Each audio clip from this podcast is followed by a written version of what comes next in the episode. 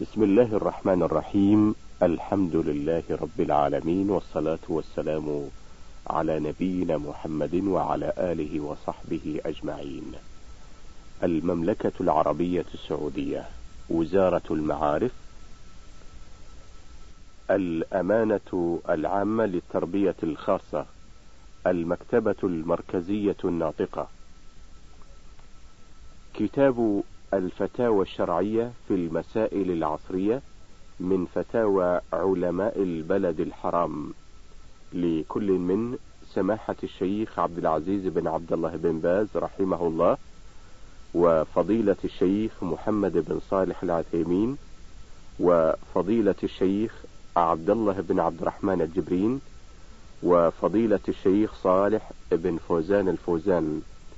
اللجنة الدائمة للبحوث العلمية والإفتاء من تقديم الشيخ سعد بن عبد الله البريك إعداد خالد بن عبد الرحمن بن علي الجريسي.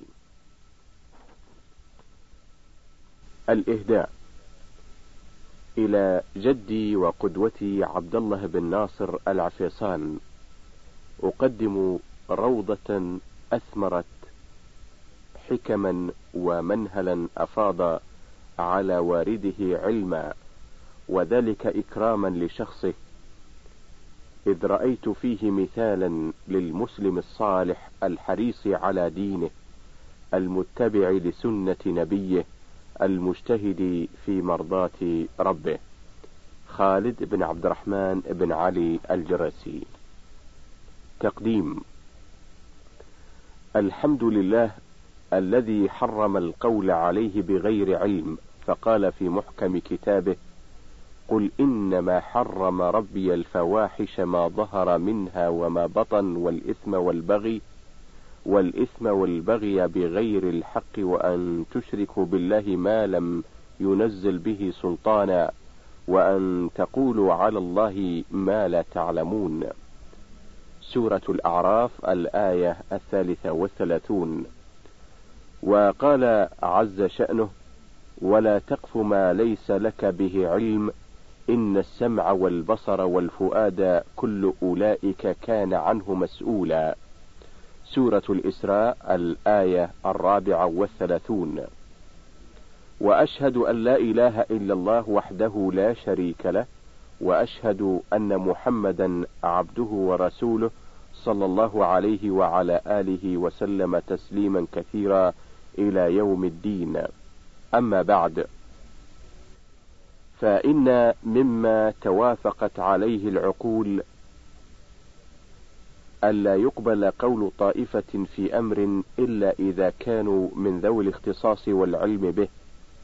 فلا ترى مريضا يقبل قول من لا يحسن إلا رعي الغنم في وصف الدواء. ولا ترى تاجرا يقبل قول من لا يحسن إلا الزراعة في استثمار أمواله بل ويعز على أحدنا إذا ملك سيارة ثمينة أن يعرضها عند أن يعرضها عند الخلل على المبتدئين في الصيانة والإصلاح. بل تراه لا يرضى بغير وكلائها الصانعين المهرة بديلا. وإن من عجائب الزمان وغرائب العصر أن ترى كثيرا من المسلمين اليوم مع عنايتهم وفقههم لما ذكرت آنفا يقبلون أمر دينهم ممن هب ودب دون تحر وتثبت لما يشكل عليهم في أمر دينهم أو يعرض لهم من النوازل في حياتهم مع أنهم يقرؤون قول الله عز وجل فاسألوا أهل الذكر إن كنتم لا تعلمون. سورة النحل الآية الثالثة والأربعون. وربما حزبهم الأمر أو نزل بهم الخطب الجلل ثم تراهم يتلفتون يمنة ويسرة يذيعون ويتلقون بألسنتهم ما يضرهم ولا ينفعهم. ويحسبونه ويحسبونه هينا وهو عند الله عظيم. ويقبلون الأحكام والفتيا ممن لا يغني وجوده ولا تضر غيبته ولا يزالون في لجج من الظلام. ولو ردوه إلى الرسول وإلى أولي الأمر منهم لعلمه الذين يستنبطونه منهم. سورة النساء الآية الثالثة والثمانون. كالعيس في البيداء يقتلها الظمأ والماء فوق ظهورها محمول.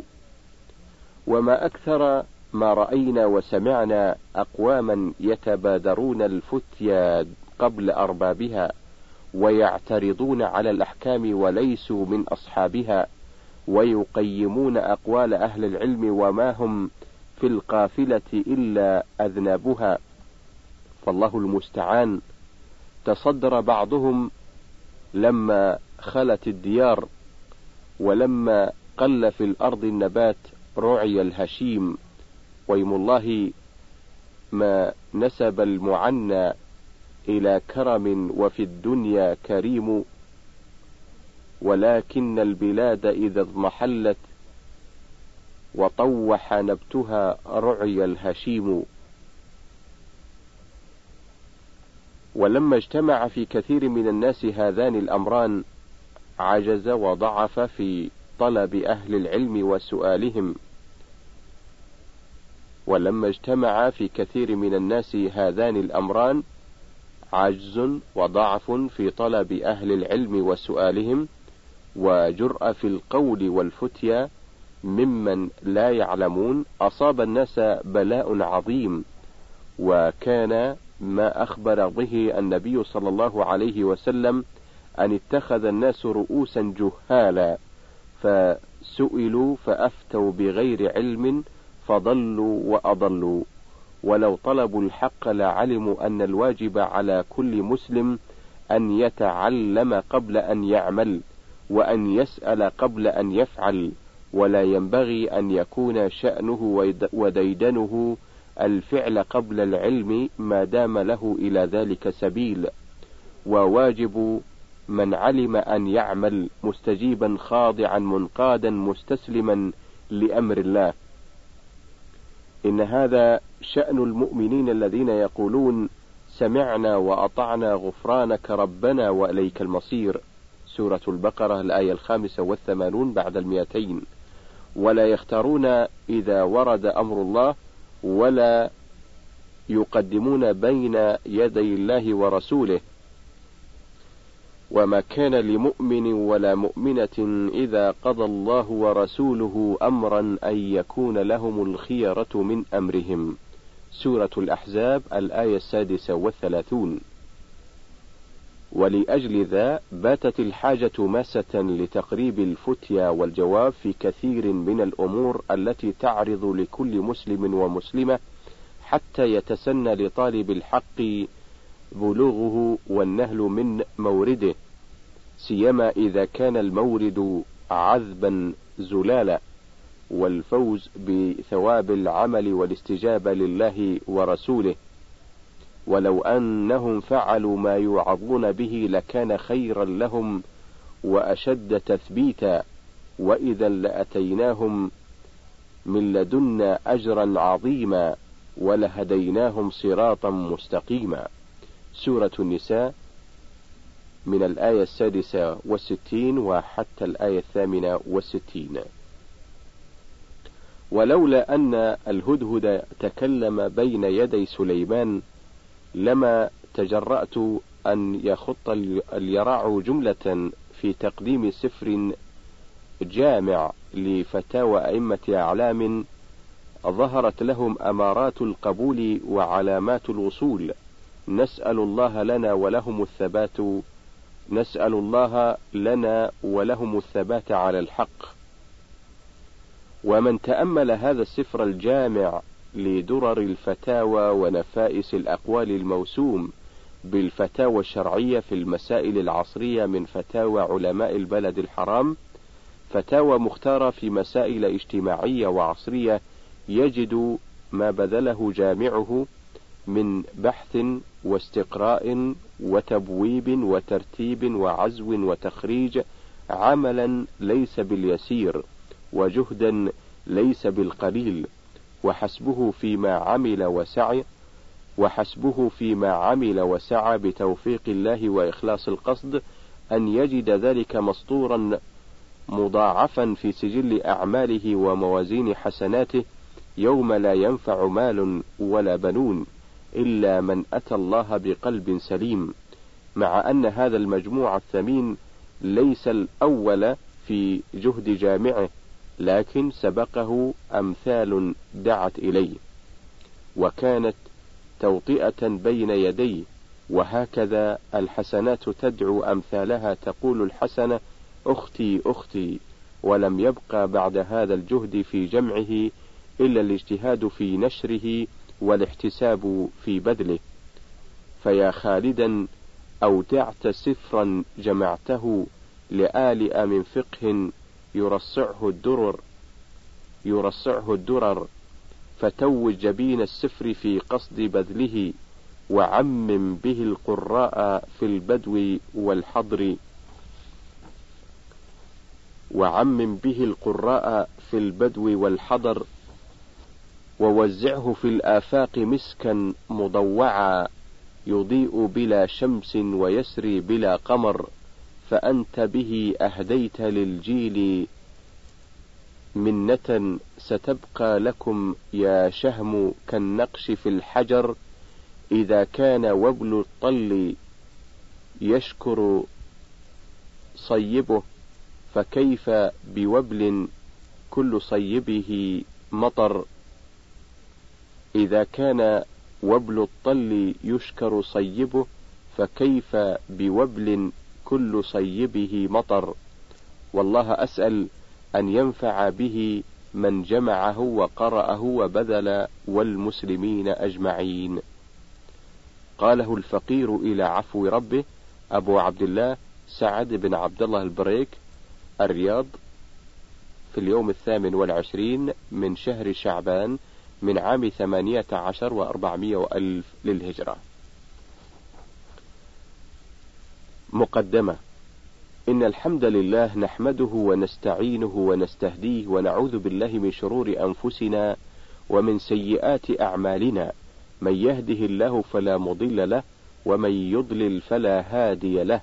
وأشهد أن لا إله إلا الله وأن محمدا عبده ورسوله. وبعد فإن المعاصي من أقوى الأسباب التي تجلب للإنسان جهد البلاء. ودرك الشقاء وسوء القضاء وشماتة الأعداء.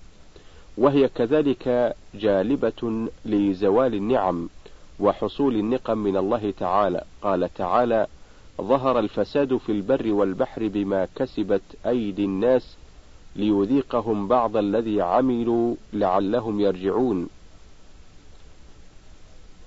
سورة الروم الآية الواحدة والأربعون. ولا يشك المسلم العاقل أن أي بلاء ينزل إنما هو ثمرة من ثمرات الذنوب التي يقترفها العباد. قال تعالى إن أحسنتم أحسنتم لأنفسكم وإن أسأتم فلها. سورة الإسراء الآية السابعة. فكثير من الأمور التي يتساهل فيها العباد ويظنون أنها أمور تافهة قد توردهم المهالك وهم غافلون. فقد جاء في الحديث الصحيح قوله صلى الله عليه وسلم إياكم ومحقرات الذنوب فإنهن يجتمعن على الرجل حتى يهلكنه وضرب لهن رسول الله صلى الله عليه وسلم مثلا كمثل قوم نزلوا أرض فلاة فحضر صنيع القوم. فجعل الرجل ينطلق فيجيء بالعود والرجل يجيء بالعود حتى جمعوا سوادا وأججوا نارا فأنضجوا ما قذفوا فيها. الهامش مسند الإمام أحمد في الجزء الأول في الصفحة الثانية بعد الأربعمائة انتهى الهامش. فتأمل رحم رحمني الله وإياك هذا المثل النبوي العظيم. كيف أصبح العود الصغير نارا تنضج عندما تكثر؟ كيف أصبح العود الصغير نارا تنضج عندما كثر؟ فكذلك الذنوب يستهين بها الإنسان فتورده جهنم والعياذ بالله. كما أنه بالجانب المقابل هناك أعمال خير ينظر إليها الإنسان مستهينا بها وهي عظيمة عند الله تعالى. قال رسول الله صلى الله عليه وسلم اتقوا النار ولو بشق تمرة فمن لم يجد فبكلمة طيبة. رواه البخاري في الرقاق. ورقم الحديث ستة ألاف وخمسمائة وأربعون. ورواه مسلم في الزكاة في الحديث رقم مئة وستة عشر. انتهى الهامش. ولقد كثرت الفتن هذه الأيام وكثر القيل والقال حول مسائل كثيرة مهمة ينبغي للمسلم معرفة الحق فيها. فقلما تجد مسلما يخلو من مناقشة مسألة من هذه المسائل بين محرم ومجيز دون علم. تقولا على الله وقد نعى الله على هؤلاء في القرآن قال تعالى ولا تقولوا لما تصف ألسنتكم الكذب هذا حلال وهذا حرام لتفتروا على الله الكذب. إن الذين يفترون على الله الكذب لا يفلحون. متاع قليل ولهم عذاب أليم. سورة النحل الآيتان السادسة عشرة بعد المئة والسابعة عشرة بعد المئة. وقال تعالى فمن أظلم ممن افترى على الله كذبا ليضل الناس بغير علم إن الله لا يهدي القوم الظالمين. سورة الأنعام الآية الرابعة والأربعون بعد المئة.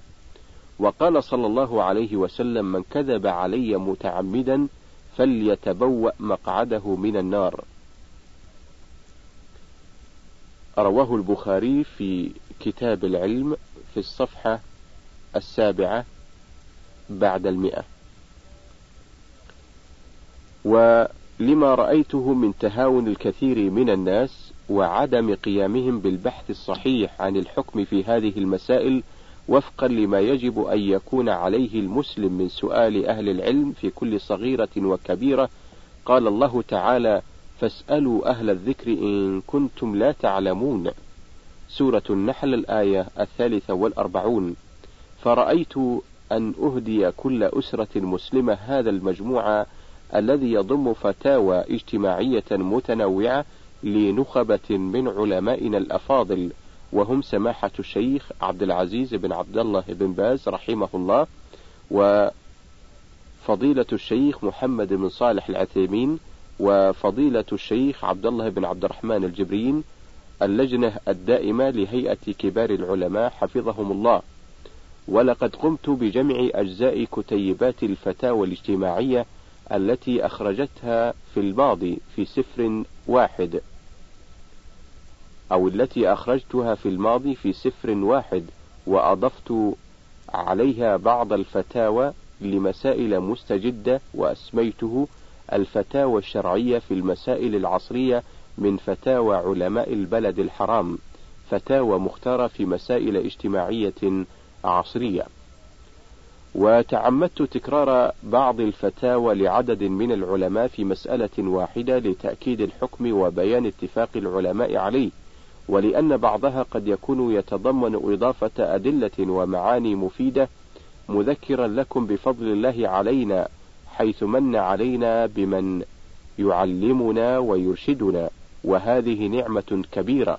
فقد قال رسول الله صلى الله عليه وسلم إن الله لا يقبض العلم انتزاعا ينتزعه من العباد ولكن يقبض العلم بقبض العلماء حتى إذا لم يبق عالما حتى إذا لم يبق عالما اتخذ الناس رؤوسا جهالا فسألوا فسئلوا فأفتوا بغير علم فضلوا وأضلوا.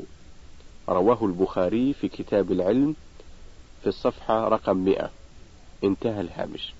وروي عنه في فضل العلماء وما لهم من مكانة قوله صلى الله عليه وسلم إن مثل العلماء في الأرض كمثل النجوم في السماء يهتدي أو يهتدى بها في ظلمات البر والبحر فإذا انطمست النجوم أوشك أن يضل الهداة. الهامش مسند الإمام أحمد في الجزء الأول في الصفحة السابعة والخمسين بعد المئة. انتهى الهامش. والذي أراه بعد استعراض هذه الفتاوى المهمة فيها أنه ينبغي للمسلم الصادق المخلص العمل بمقتضاها ويجب عليه أن يعرف أن الحق لا يعرف بالرجال ولكن الرجال يعرفون بالحق. فإذا وجد من بعض مدعي العلم فتاوى فهذا لا يعني أن ما يقولونه هو الصواب. حتى يعرض على كتاب الله وسنة نبيه صلى الله عليه وسلم لأن العصمة لأنبيائه فإن وافقها فيها فإن وافقها فبها ونعمت وإلا فلا نأخذ بها. قال تعالى يا أيها الذين آمنوا أطيعوا الله وأطيعوا الرسول وأولي الأمر منكم فإن تنازعتم في شيء فردوه إلى الله والرسول إن كنتم تؤمنون بالله واليوم الآخر ذلك خير وأحسن تأويلا سورة النساء الآية التاسعة والخمسون ولا ينبغي للمسلم أن يتلقط الشبهات ليرد بها الحق فإن هذا العمل خطير أثره على المسلم فإن هذا العمل خطير أثره على المسلم في الدنيا والآخرة. قال تعالى: وما يتبع أكثرهم إلا ظنا إن الظن لا يغني من الحق شيئا إن الله عليم بما يفعلون. رواه البخاري في كتاب الإيمان في الصفحة الثانية والخمسين ورواه مسلم في المساقات في الصفحة رقم 1599 انتهى الهامش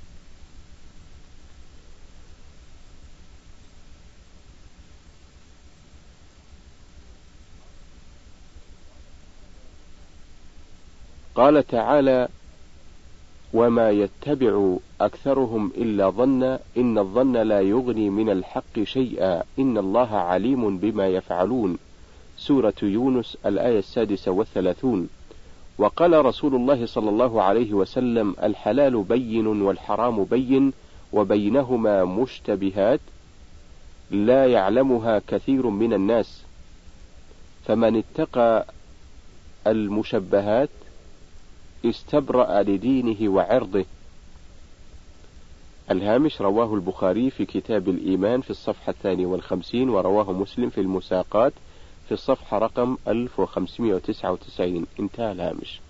أسأل الله أن يجعل عملنا هذا خالصا لوجهه الكريم وأن يهدينا وإياكم لما يحب ويرضى وأن يرينا الحق حقا ويرزقنا اتباعه وأن يرينا الباطل باطلا ويرزقنا ويرزقنا اجتنابه. وآخر دعوانا أن الحمد لله رب العالمين وصلى الله على نبينا محمد وعلى آله وصحبه أجمعين. خالد بن عبد الرحمن بن علي الجريسي. العقيدة وما يتعلق بها. ما يشرع في التوسل بالنبي وما لا يشرع. السؤال ما حكم التوسل بسيد الأنبياء؟ وهل هناك أدلة على تحريمه؟ الجواب التوسل بالنبي صلى الله عليه وسلم فيه تفصيل فإن كان ذلك باتباعه ومحبته وطاعة أوامره وترك نواهيه والإخلاص لله في العبادة فهذا هو الإسلام وهو دين الله الذي بعث به أنبياءه وهو الواجب على كل مكلف.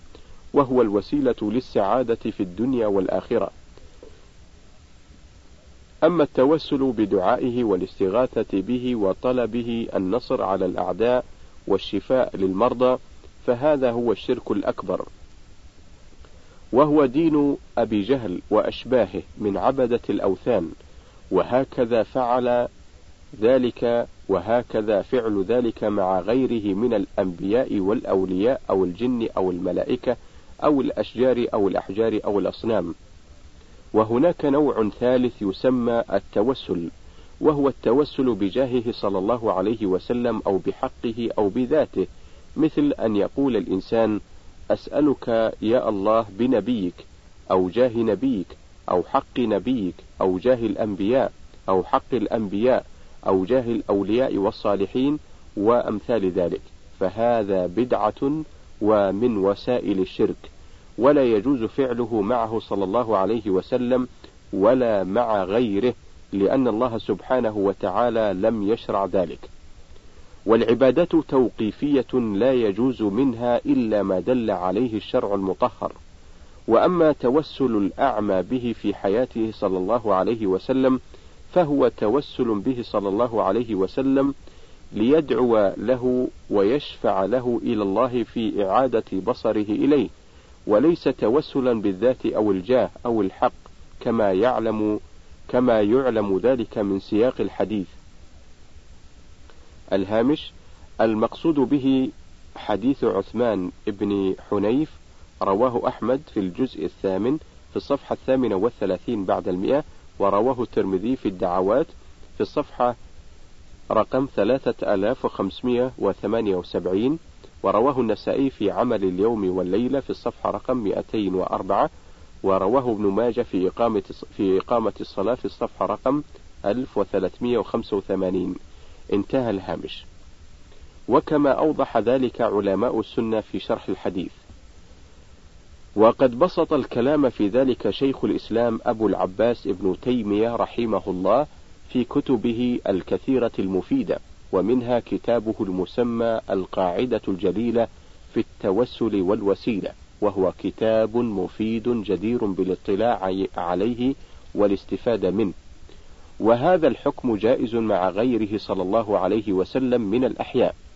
كأن تقول لأخيك أو أبيك أو من تظن فيه الخير ادعو الله لي أن يشفيني من مرضي أو يرد علي بصري أو يرزقني الذرية الصالحة أو نحو ذلك بإجماع أهل العلم.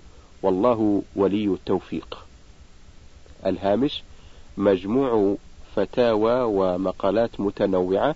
الجزء الخامس من الصفحة الثانية والعشرين بعد الثلاثمية للصفحة الثالثة والعشرين بعد الثلاثمية للشيخ ابن باز. انتهى الهامش. من ثمرات الإيمان بالقضاء والقدر. السؤال كيف يمكن أن يكون القضاء والقدر معينا على زيادة إيمان المسلم؟ الجواب يكون الإيمان بالقضاء والقدر عونا للمسلم على أمور دينه ودنياه لأنه يؤمن بأن قدرة الله عز وجل فوق كل قدرة وأن الله عز وجل إذا أراد شيئا فلن يحول دونه شيء. فإذا آمن بهذا فعل الأسباب التي يتوصل بها إلى مقصوده. فعل الأسباب التي يتوصل بها إلى مقصوده. ونحن نعلم فيما سبق من من التاريخ أن هناك انتصارات عظيمة انتصر فيها المسلمون مع قلة عددهم وعددهم. كل ذلك لإيمانهم بوعد الله عز وجل وبقضائه وقدره. وأن الأمور كلها بيده سبحانه. الهامش فتاوى الشيخ ابن عثيمين ترتيب أشرف عبد المقصود الجزء الأول الصفحة الرابعة والخمسون انتهى الهامش. كيفية إجابة عباد القبور عن دفن النبي صلى الله عليه وسلم في المسجد. السؤال كيف نجيب عباد القبور الذين يحتجون بدفن النبي صلى الله عليه وسلم في المسجد النبوي؟ الجواب عن ذلك من وجوه. الوجه الأول أن المسجد لم يبنى على القبر بل بني في حياة النبي صلى الله عليه وسلم. الوجه الثاني أن النبي صلى الله عليه وسلم لم يدفن في المسجد حتى يقال إن هذا من دفن الصالحين في المسجد بل دفن صلى الله عليه وسلم في بيته. الوجه الثالث أن إدخال بيوت الرسول صلى الله عليه وسلم ومنها بيت عائشة مع المسجد ليس باتفاق الصحابة بل بعد أن انقرض أكثرهم. وذلك في عام أربعة وتسعين هجرية تقريبا فليس مما أجازه الصحابة بل إن بعضهم خالف في ذلك وممن خالف أيضا سعيد بن المسيب من التابعين. الوجه الرابع أن القبر ليس في المسجد حتى بعد إدخاله لأنه في حجرة مستقلة عن المسجد فليس المسجد مبنيا عليه. ولهذا جعل هذا المكان محفوظا ومحوطا بثلاثة جدران. وجعل الجدار في زاوية منحرفة عن القبلة أي أنه مثلث والركن في الزاوية الشمالية حيث لا يستقبله الإنسان إذا صلى لأنه منحرف وبهذا يبطل احتجاج أهل القبور بهذه الشبهة. الهامش مجموع فتاوى ورسائل الشيخ ابن عثيمين الجزء الثاني من الصفحة الثانية والثلاثين بعد المئتين وحتى الصفحة الثالثة والثلاثين بعد المئتين انتهى الهامش. حكم الذبح عند الأضرحة ودعاء أهلها. السؤال ما حكم التقرب بذبح الذبائح عند أضرحة الأولياء الصالحين؟ وقول بحق وليك الصالح فلان أشفنا أو أبعد عنا الكرب الفلاني.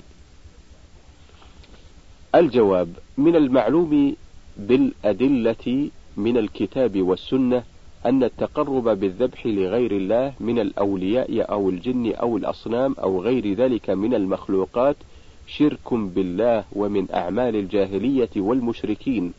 قال الله عز وجل قل إن صلاتي ونسكي ومحياي ومماتي لله رب العالمين لا شريك له وبذلك أمرت وأنا أول المسلمين. سورة الأنعام الآيتان الثانية والستون بعد المئة والثالثة والستون بعد المئة. والنسك هو الذبح. بين سبحانه في هذه الآية أن الذبح لغير الله شرك بالله كالصلاة لغير الله. قال تعالى إنا أعطيناك الكوثر فصل لربك وانحر. سورة الكوثر الآيتان الأولى والثانية. أمر الله سبحانه نبيه في هذه السورة الكريمة أن يصلي لربه وينحر له خلافا لأهل الشرك الذين يسجدون لغير الله ويذبحون لغيره. وقال تعالى وقضى ربك ألا تعبدوا إلا إياه. سورة الإسراء من الآية الثالثة والعشرون.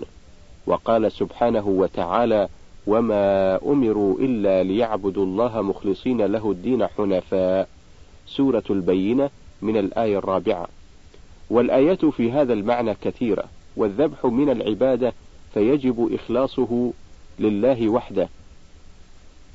وفي صحيح مسلم عن أمير المؤمنين علي بن أبي طالب رضي الله عنه قال قال رسول الله صلى الله عليه وسلم لعن الله من ذبح لغير الله رواه مسلم في الأضاحي من حديث علي في الصفحة رقم 1978 انتهى الهامش. وأما قول القائل أسأل الله بحق أوليائه أو بجاه أوليائه أو بحق النبي أو بجاه النبي فهذا ليس من الشرك ولكنه بدعة عند جمهور أهل العلم ومن وسائل الشرك لأن الدعاء عبادة وكيفيته من الأمور التوقيفية. لأن الدعاء عبادة وكيفيته من الأمور التوقيفية ولم يثبت عن نبينا صلى الله عليه وسلم ما يدل على شرعية أو أو إباحة التوسل بحق أو جاه بحق أو جاه أحد من الخلق. فلا يجوز للمسلم أن آه، أن يحدث توسلا لم يشرعه الله سبحانه. لقوله تعالى أم لهم شركاء شرعوا لهم من الدين ما لم يأذن به الله؟ سورة الشورى من الآية الواحدة والعشرون. وقول النبي صلى الله عليه وسلم من أحدث في أمرنا هذا ما ليس منه فهو رد. هذا الحديث متفق على صحته رواه البخاري في الصلح في الصفحة رقم 2697 ورواه مسلم في الأقضية في الصفحة رقم 1718 انتهى الهامش. وفي رواية لمسلم وعلقها البخاري في صحيحه جازما بها من عمل عملا ليس عليه أمرنا فهو رد الهامش علقه البخاري في البيوع في باب النجش وفي الاعتصام في باب إذا اجتهد العامل وهو موصول في مسلم في الأقضية. رقم ثمانية عشر أي رقم الحديث في الصفحة رقم 1718 انتهى الهامش ومعنى قوله فهو رد أي مردود على صاحبه لا يقبل فالواجب على أهل الإسلام فالواجب على أهل الإسلام التقيد بما شرعه الله والحذر مما أحدثه الناس من البدع. أما التوسل المشروع فهو التوسل بأسماء الله وصفاته وبتوحيده وبالأعمال الصالحات. ومنها الإيمان بالله ورسوله ومحبة الله ورسوله ونحو ذلك من أعمال البر والخير والأدلة على ذلك كثيرة منها قوله سبحانه ولله الأسماء الحسنى فادعوه بها سورة الأعراف الآية الثمانون بعد المئة ومنها أنه صلى الله عليه وسلم سمع رجلا يقول اللهم إني أسألك بأني أشهد أنك أنت الله لا إله إلا أنت الأحد الصمد الذي لم يلد ولم يولد ولم يكن له كفوا أحد. فقال صلى الله عليه وسلم لقد سأل الله باسمه الذي سئل به باسمه الذي إذا سئل به أعطى وإذا دعي به أجاب. الهامش أخرجه أهل السنن الأربع أبو داود في الصلاة في رقم في الصفحة رقم 1493 والترمذي في الدعوات في الصفحة رقم 3475 والنسائي في الكبرى في الصفحة رقم 7666 وابن ماجه في الدعاء في الصفحة رقم 3857 وابن حبان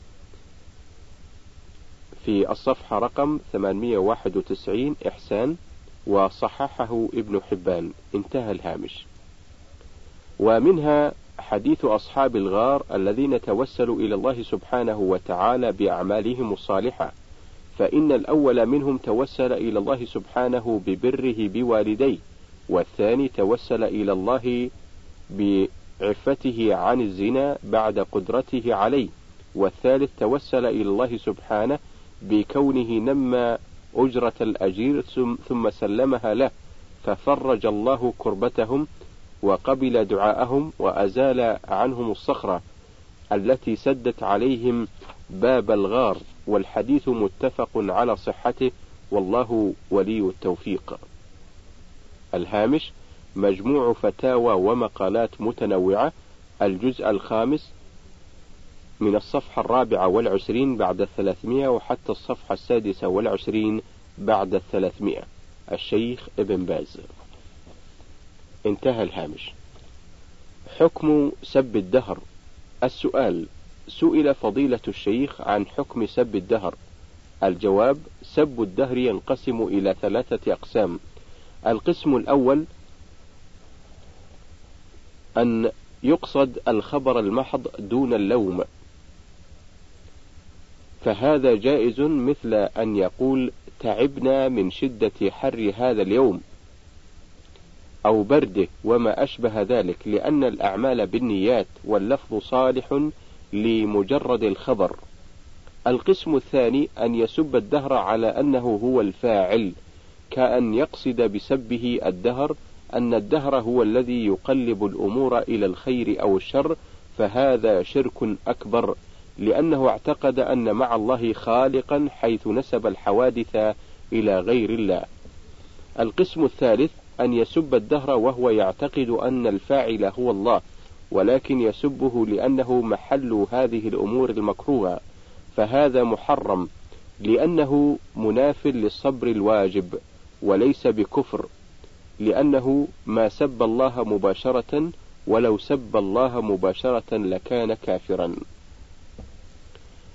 الهامش مجموع فتاوى ورسائل الشيخ ابن عثيمين الجزء الأول من الصفحة السابعة والتسعين بعد المئة وحتى الصفحة الثامنة والتسعين بعد المئة. انتهى الهامش. ما حكم الرضا بالقدر؟ السؤال ما حكم الرضا بالقدر؟ نفع الله بكم أو بعلومكم الجواب الرضا بالقدر واجب لأنه من تمام الرضا بربوبية الله. فيجب على كل مؤمن أن يرضى بقضاء الله ولكن المقضي هو الذي فيه التفصيل.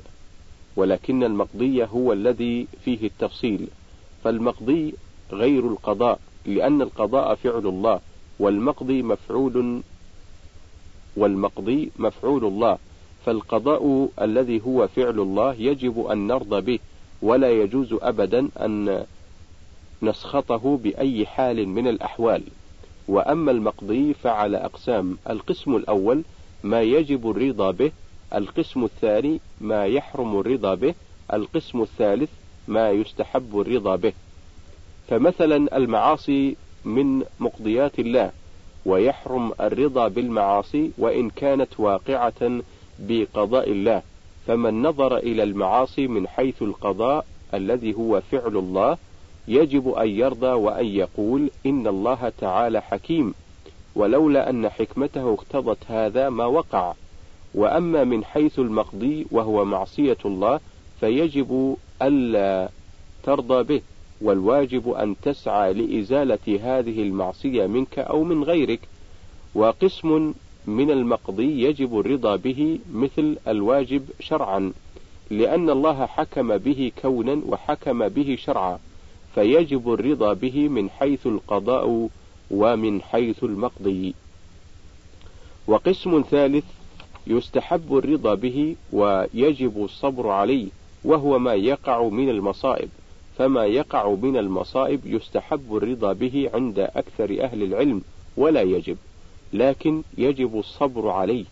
والفرق بين الصبر والرضا أن الصبر يكون الإنسان فيه كارها للواقع لكنه لا يأتي بما يخالف الشرع وينافي الصبر والراضي لا يكون كارها للواقع فيكون ما وقع وما لم يقع عنده عنده سواء.